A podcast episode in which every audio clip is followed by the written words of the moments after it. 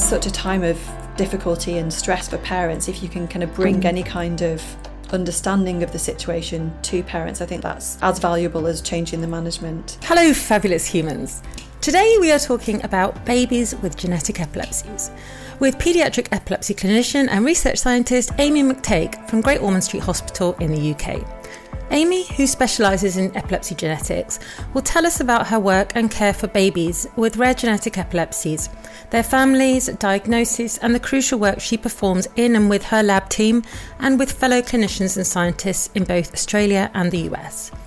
Layman's terms are used for the majority of the time, but as always, keep the Epilepsy Sparks glossary to hand, because we have added a few more terms this week to go with the show. Thank you so much for joining us today, Amy McTague. Could you please tell everybody a bit about yourself in 30 seconds? So my name's Amy McTague, so I'm an epilepsy consultant at Great Ormond Street, and I'm also a researcher in early onset epilepsies.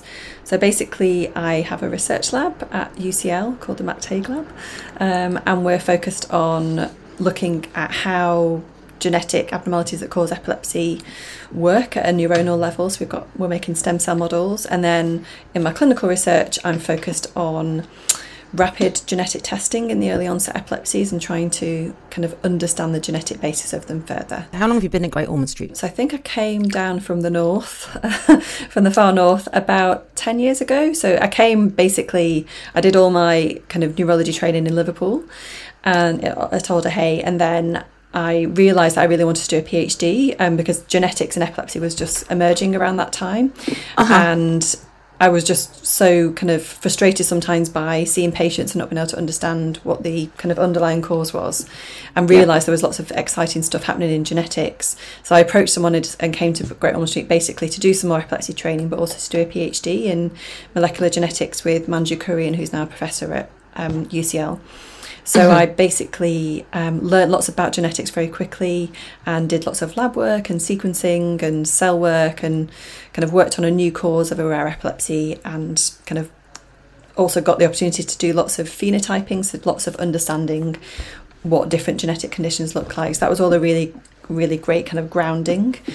And then following that, I got a consultant job at Great Ormond Street, and started doing my own kind of epilepsy clinics, and established some epilepsy genomic clinics as well with some colleagues, and an MDT, so we can discuss the results, and have built up that kind of expertise from the clinical side. And then after applying for some funding, I've been able to start my own lab. So I'm kind of trying to unite the kind of research and the clinical side together. So what's the most exciting thing about your work at the moment? There are kind of several aspects. So I find it really rewarding seeing the patients and being able to hopefully get them an answer more quickly than we can currently in the NHS.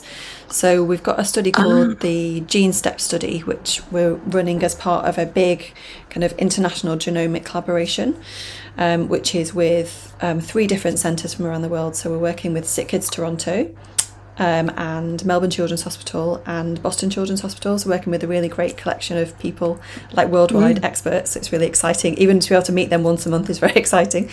Essentially what we're doing is we are, for babies under 12 months of age who present with epilepsy, we are sending off a trio test, so from the mum and the dad and the baby, and we're sending whole genome sequencing, and we're getting that result back in 21 days. So being able to deliver a result hopefully to the families much quicker than we can currently on the NHS. There is some rapid testing on the NHS, but it's very restricted for certain circumstances, so this is for all babies who come with epilepsy to Great Ormond Street at the moment.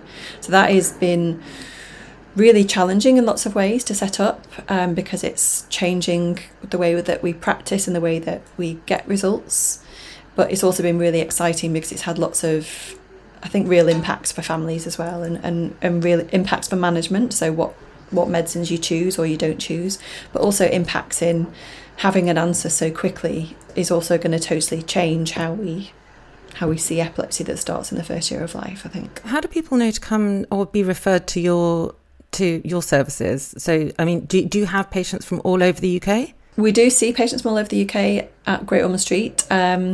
So we work very closely with kind of locally in a network with paediatricians in kind of North London, and then more widely with our colleagues throughout the UK. So we're kind of part of a network of paediatric neurologists.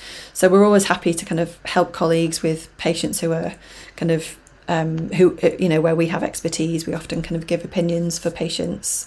So particularly for some of the rarer genetic epilepsies where I particularly or my colleagues may have seen more patients than may come, because lots of these conditions are individually rare but collectively quite common. But in terms of the study, at the moment we're just at Great Ormond Street, but we're hoping to roll out some other centres kind of in London and potentially more widely as well. So we're applying for more funding to do that. How exciting. And you're just making me think, you know, especially things that are international, you're going to have a sort of wider gene pool. It'll be interesting to see differences amongst people from different parts of the world. Doing it internationally has been really exciting. It's been quite challenging as well, because all the different healthcare systems and how we've managed to get funded across the four sites has been very different. But it's not only... it will be obviously different populations and the way people present differently in different healthcare systems. And we're hoping to show that even across those different systems, having the diagnosis earlier in the patient journey can make a big difference to the patient and the parents' experience, as well as the management of the epilepsy. But what's also really helpful for me, kind of just in terms of learning and as a researcher, is being able to discuss the variants or the genetic abnormalities with the other centres, because often with genetic testing you get lots of uncertainty as well as some definite answers. So being able to kind of call on that international expertise is really helpful as well.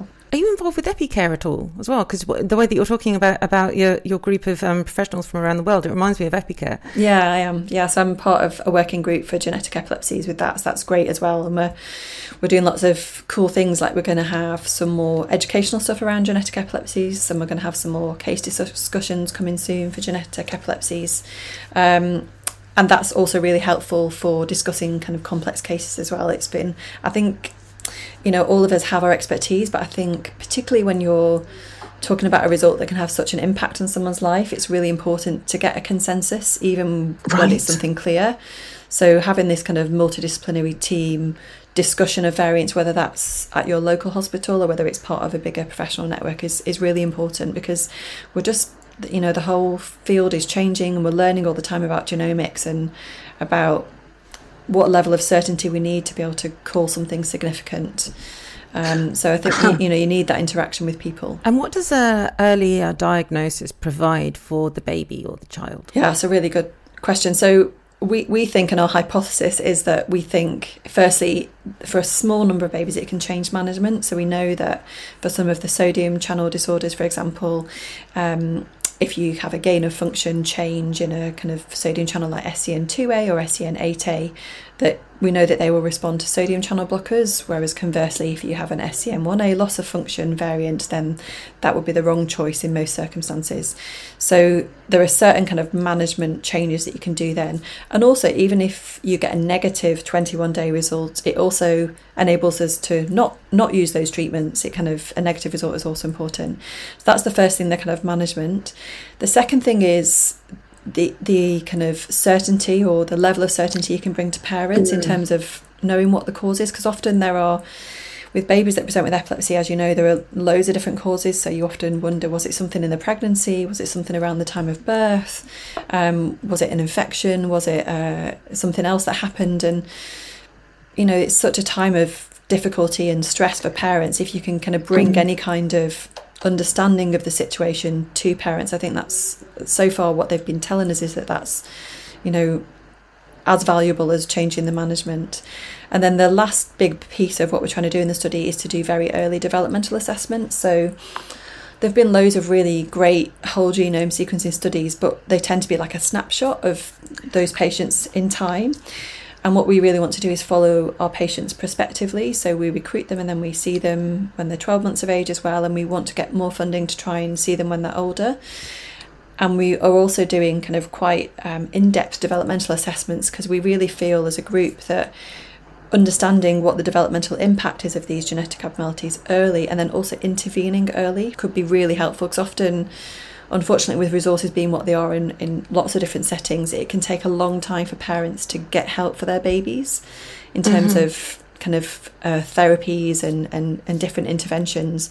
And if we can identify that there's potentially an issue with development early on, we can start advocating for those interventions to be earlier. And we think that's almost as important, is as important as treating the seizures.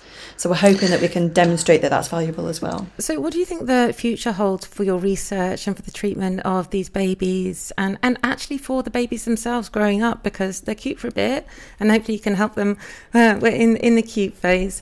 But, you know, for the ones that do last a long time, are you following up with them? We would love to have as long a time follow-up as possible. Often the expensive bit is funding our psychologists to do the assessments, so that's what we're looking for more funding for, and because we think, as I said, it's so valuable to have that. Even 2 or 5 year data would be so valuable. I think in terms of the future, what is really exciting for the field is that there are lots of kind of tailored treatments that are coming out, so based on treating the genetic abnormality rather than treating the seizures or the movement disorder. Right.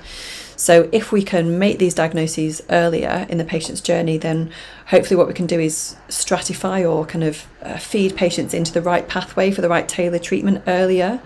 And the real hope is that if you could do that, then you could really maximise the kind of all the outcomes for that patient. So the developmental outcomes, the behavioural outcomes, the kind of burden on families of having to attend hospital with frequent seizures. So really maximising the life chances of that child by making sure they have the right treatment right from the start, be that gene therapy or antisense oligonucleotides or any of the other exciting therapies that are being developed. And if anybody wants to get in touch with you, I will provide links to your profiles underneath this recording. And you will soon have a website, I understand. Is that right, Amy? Yeah, I'm working on it. Yeah, it'll come around. And we'll also have links on the Epilepsy Sparks website to Amy's lab as well. So you can check that out. Well, thank you so much for joining us today, Amy. It's been a complete delight. And I'm personally really excited to hear more about your work and how you're taking things forward, and especially the international side. That is really cool. Thank you so much. Bye. If you'd like to connect, you can find me on Twitter, LinkedIn, Facebook or Instagram. And I'd love to hear from you if you have any thoughts about today's show. Please subscribe to Epilepsy Sparks Insights on your podcast app so that you will never miss the weekly episode. I'm Tori Robinson. Thanks for listening.